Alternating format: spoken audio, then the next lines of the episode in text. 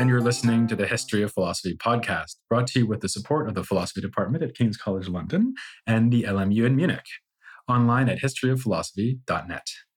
Today's episode will be an interview about religious tolerance in the Reformation and early modern Europe with Maria Rosa Antognazza.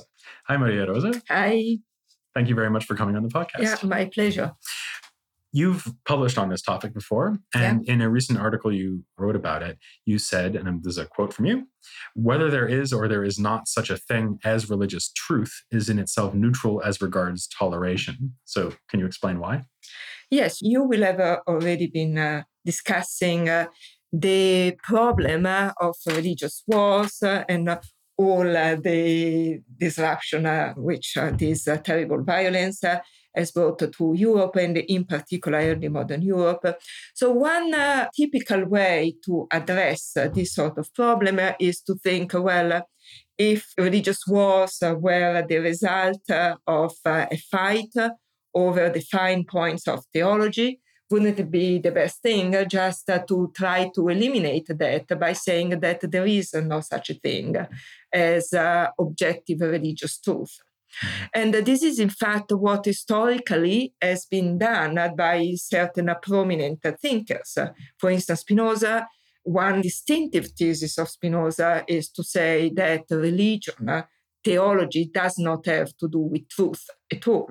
It has to do with other things, with piety, with obedience, not with truth. Truth has to do with philosophy.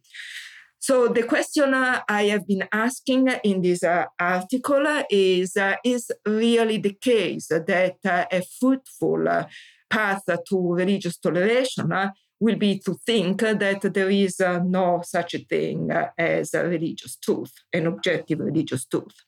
And my thesis is that this question is actually neutral to the question of religious toleration, because uh, when we are dealing with toleration, uh, the question is not whether a doctrine or some proposition is true or is false.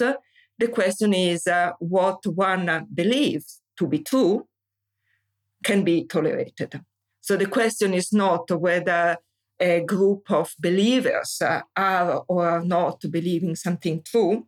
The question is uh, whatever they believe to be true, is that uh, to be tolerated.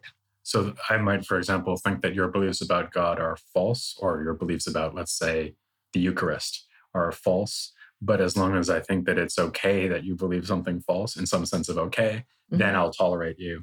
Yeah. So it's not whether I think there is a fact of the matter about the Eucharist. It's more maybe a, like at a second order or like a meta level it's really what I believe about the status of your religious beliefs and how important it is, or the way in which it's important that they're true. That's what makes the difference.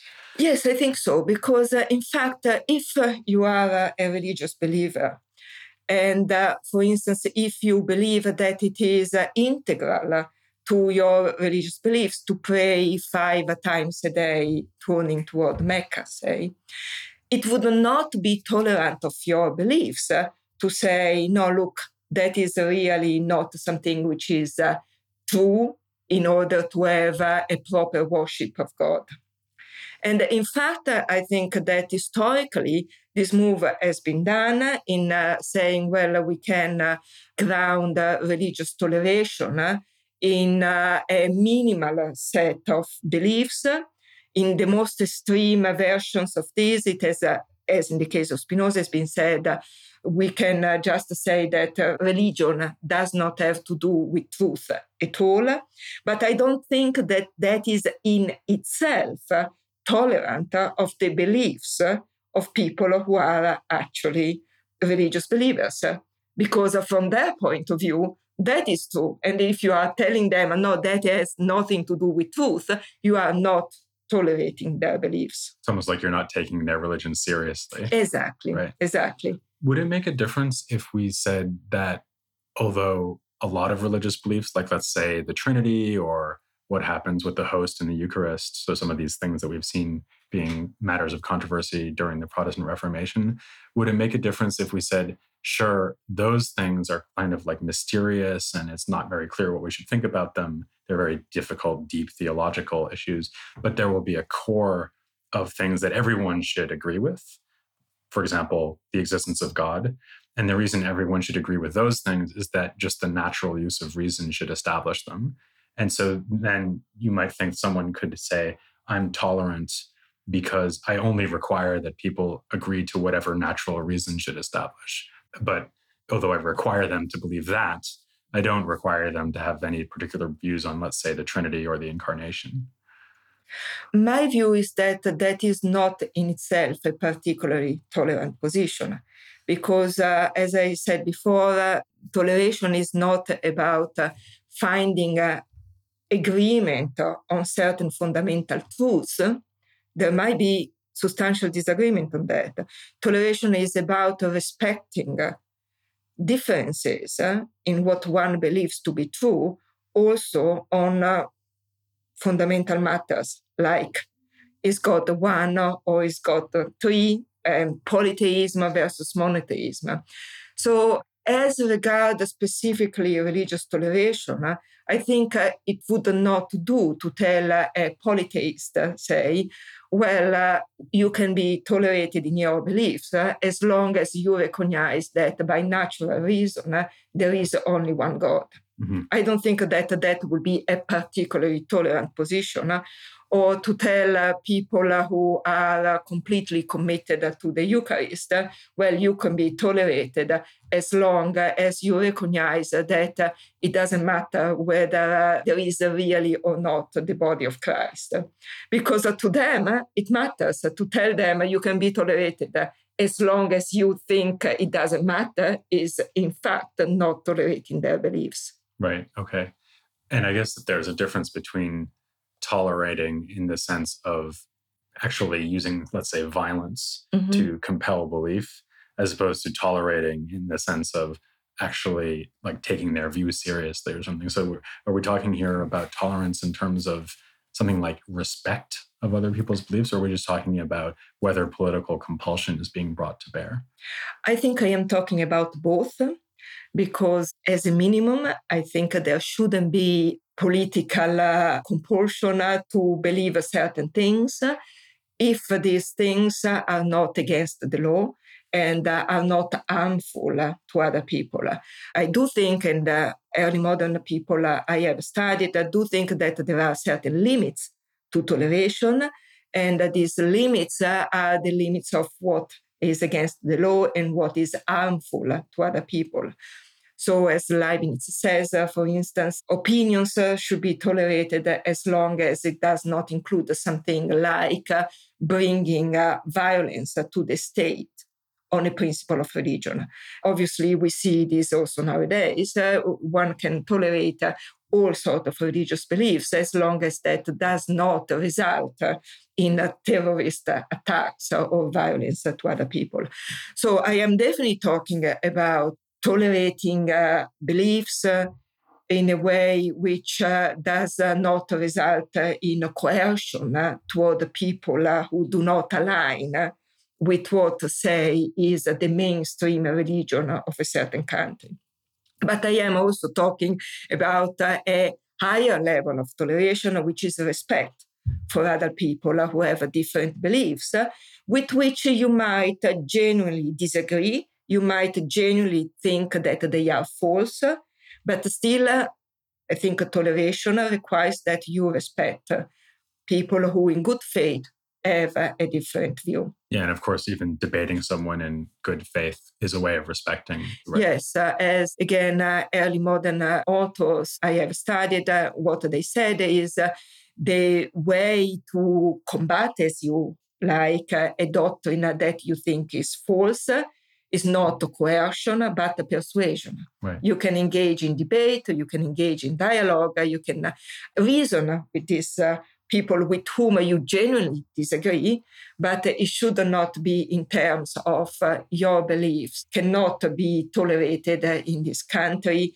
and therefore either you accept that what you are believing is not true, is not important, is uh, indifferent to worship of God, or uh, it cannot be accepted.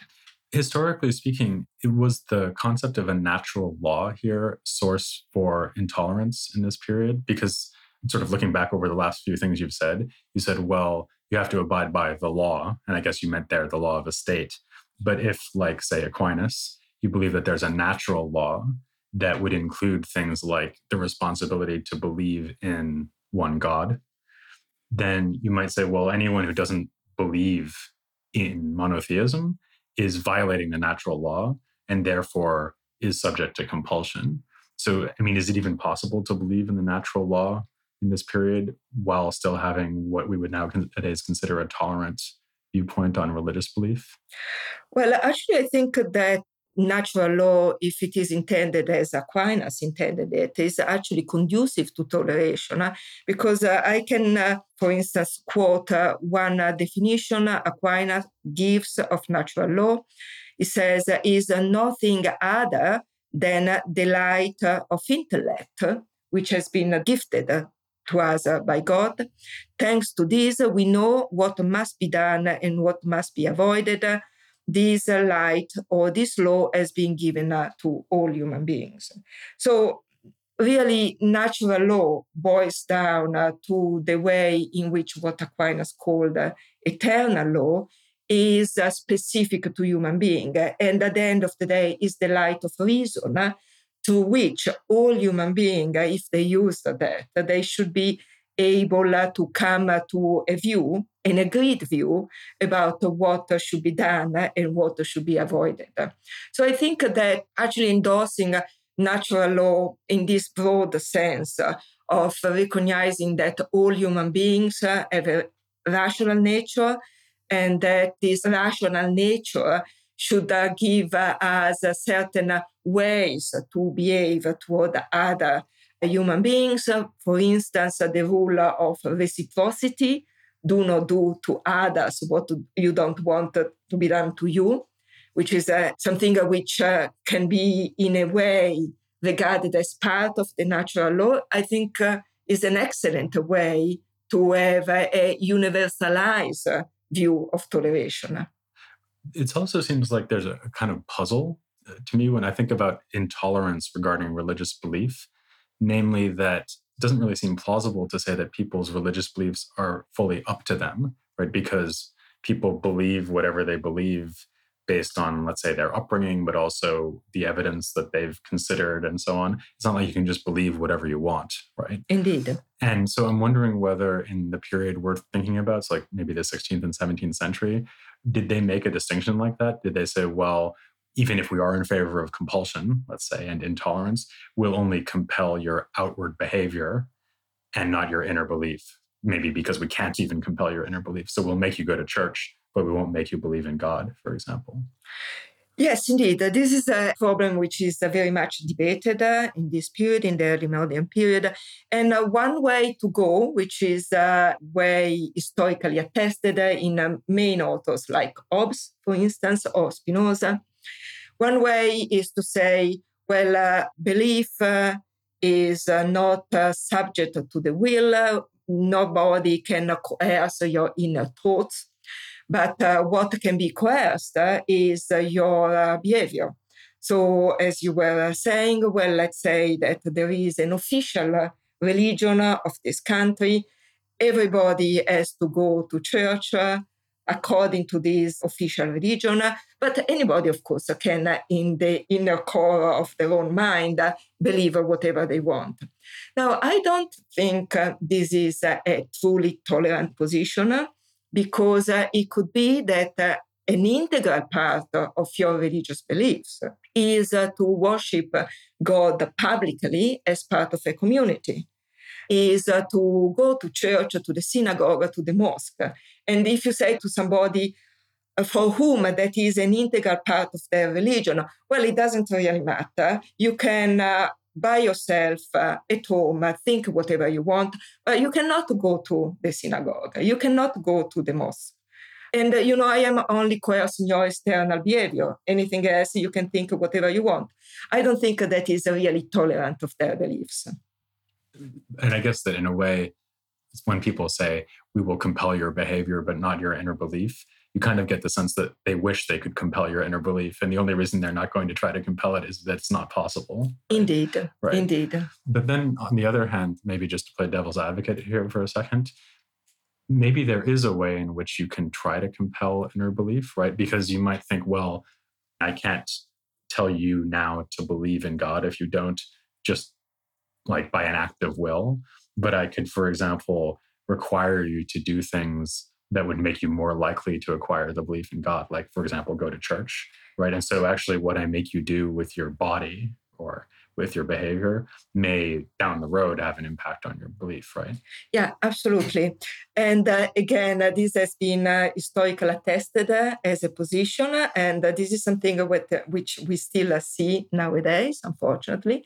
And the view is this okay, it is true that beliefs, one cannot believe at will. So it's not that just by coercing somebody to believe, say, that God uh, is triune, you can really achieve this belief. But one thing you can do is uh, to coerce people when, especially when they are young, coerce people to go to Sunday classes. Or as we are seeing nowadays. In China, you can get all the Muslims into camps and re-educate them until they through this re-education they come to internalize a certain uh, set of beliefs. And uh, this is a position which uh, has been uh, put into practice uh, in the early modern period and uh, it has been put uh, into practice also nowadays.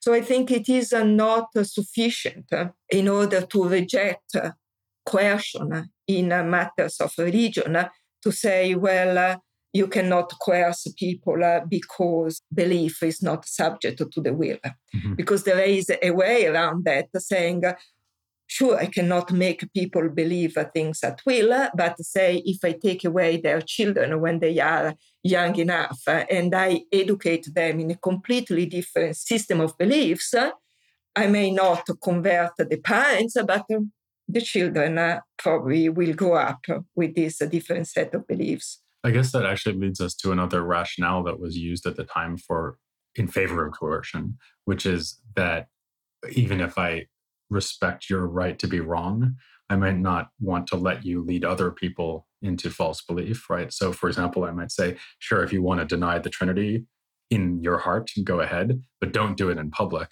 Because if you do it in public, then you'll corrupt other people. And so I'm protecting other people from your false beliefs.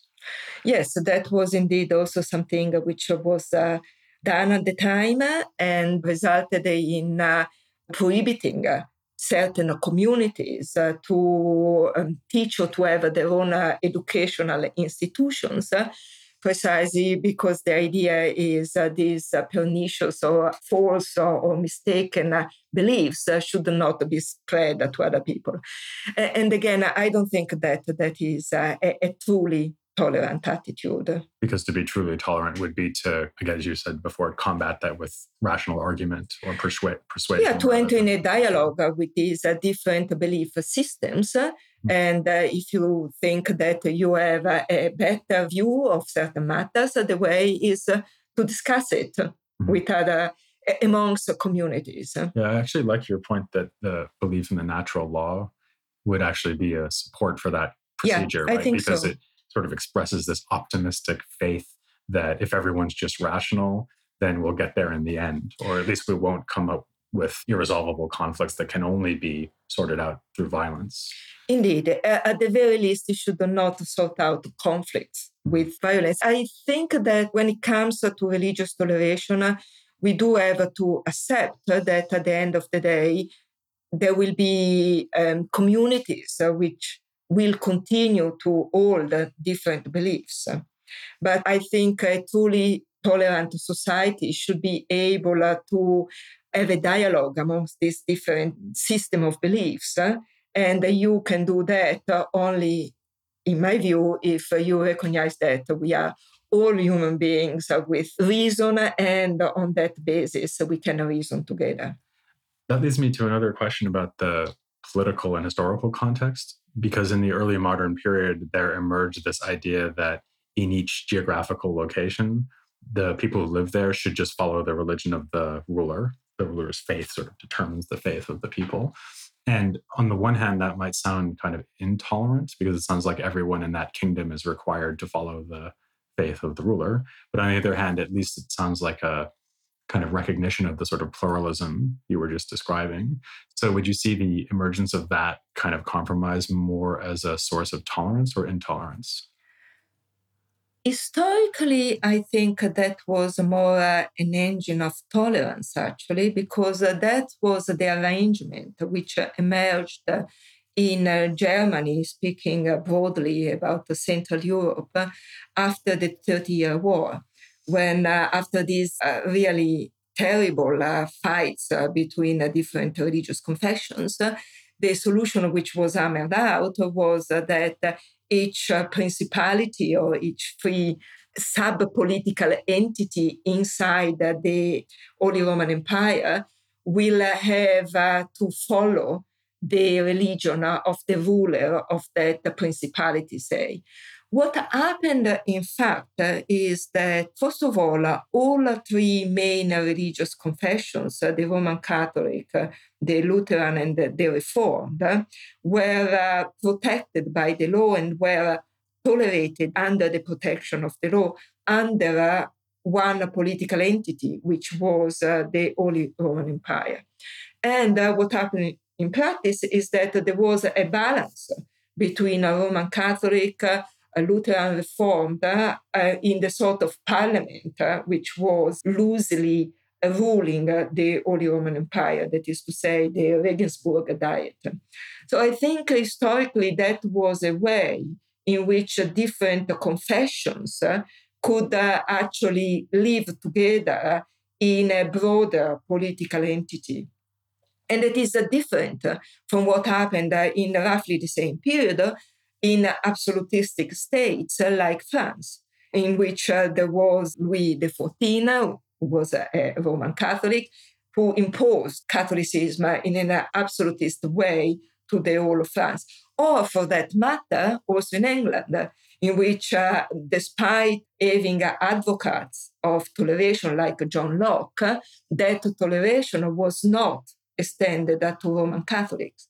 Right. So the toleration uh, of which even Locke was talking at the time, uh, was a toleration uh, amongst uh, different shades of Protestants, not really between uh, uh Protestants and Catholic. I think that historically, in the same period in the Holy Roman Empire, this sort of uh, balance was achieved through this rule, at least in different parts of the empire, different religions, different religious confessions uh, could be protected by the law and people could engage in it.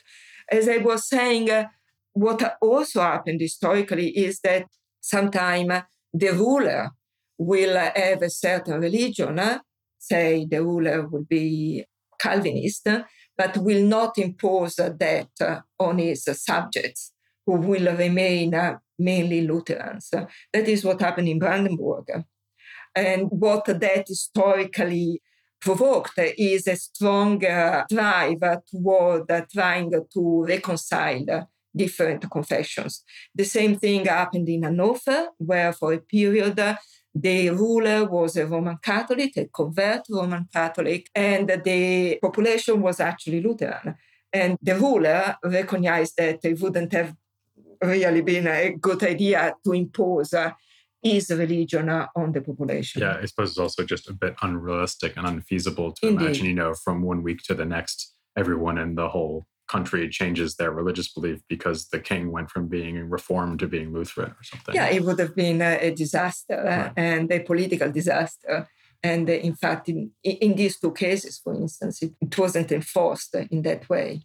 So, just one last topic I wanted to touch on is something you just brought up, which is these figures of the 17th century, like Locke, who are seen as kind of heroes of even free speech uh, theory or certainly religious tolerance because they argue very strongly for that. Leibniz also said that there's a natural right to express one's beliefs.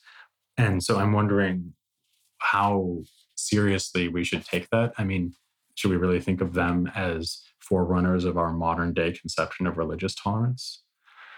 Well, I think that thinkers like Locke or Bayle had a, a huge impact in uh, really opening up uh, our modern conception of toleration.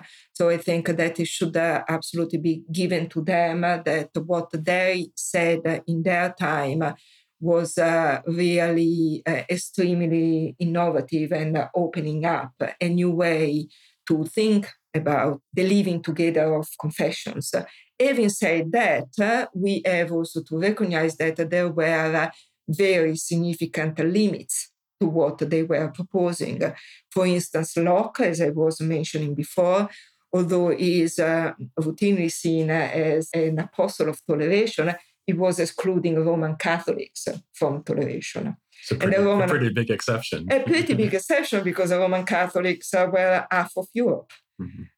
Obviously, that was driven by the concrete political situation in which Locke was living, but even so, that was uh, really not a minor exception. Um, that is why I think that uh, a certain historiography needs really to be rewritten, and we should also look at the other nations or other political entities uh, which, at the same time in which Locke was writing, had found different ways to accommodate in the same political entities the main Christian confessions.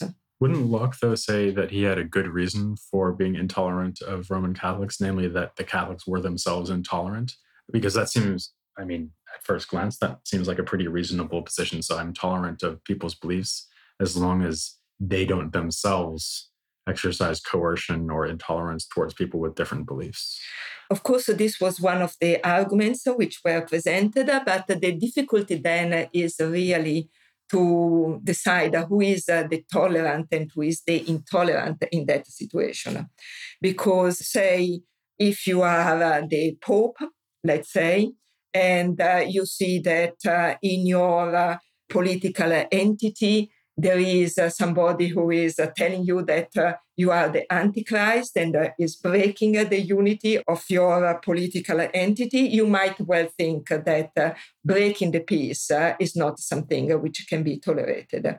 As regard the roman catholics in the england of locke it must be said that the idea that they would have been following what the Pope was telling them to do instead of being uh, loyal to the authority in the English state, I don't think that was really substantiated by what uh, most Roman Catholics uh, were doing in England. And in fact, even in Locke time, and even people in Locke circle were challenging this idea that the Roman Catholics, uh, if uh, they were tolerated, would have done what the Pope was uh, telling them to do only because they were Roman Catholic.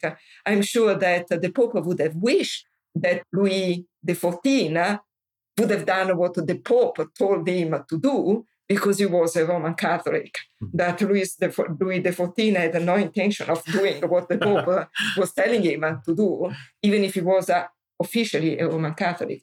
And we should also remember that uh, historically at the time, the two arch enemies on continental Europe were actually two Roman Catholics, Louis XIV and uh, Leopold I, the, the Holy Roman Emperor. They were both Roman Catholics. So it's not that uh, because they were both uh, officially, as it were, subject to the Pope, they would uh, somehow do what the Pope would tell them to do. Well, thank you very much for that wide ranging philosophical and historical reflection on religious tolerance. My uh, pleasure. And we'll be looking at a lot of these issues still as we go on into the future. Eventually, we'll get to Locke and Leibniz and some of the other figures from the future that we've just mentioned. But next time, I hope you'll join me as we continue to look at the philosophy of the Reformation period here on the history of philosophy without any gaps.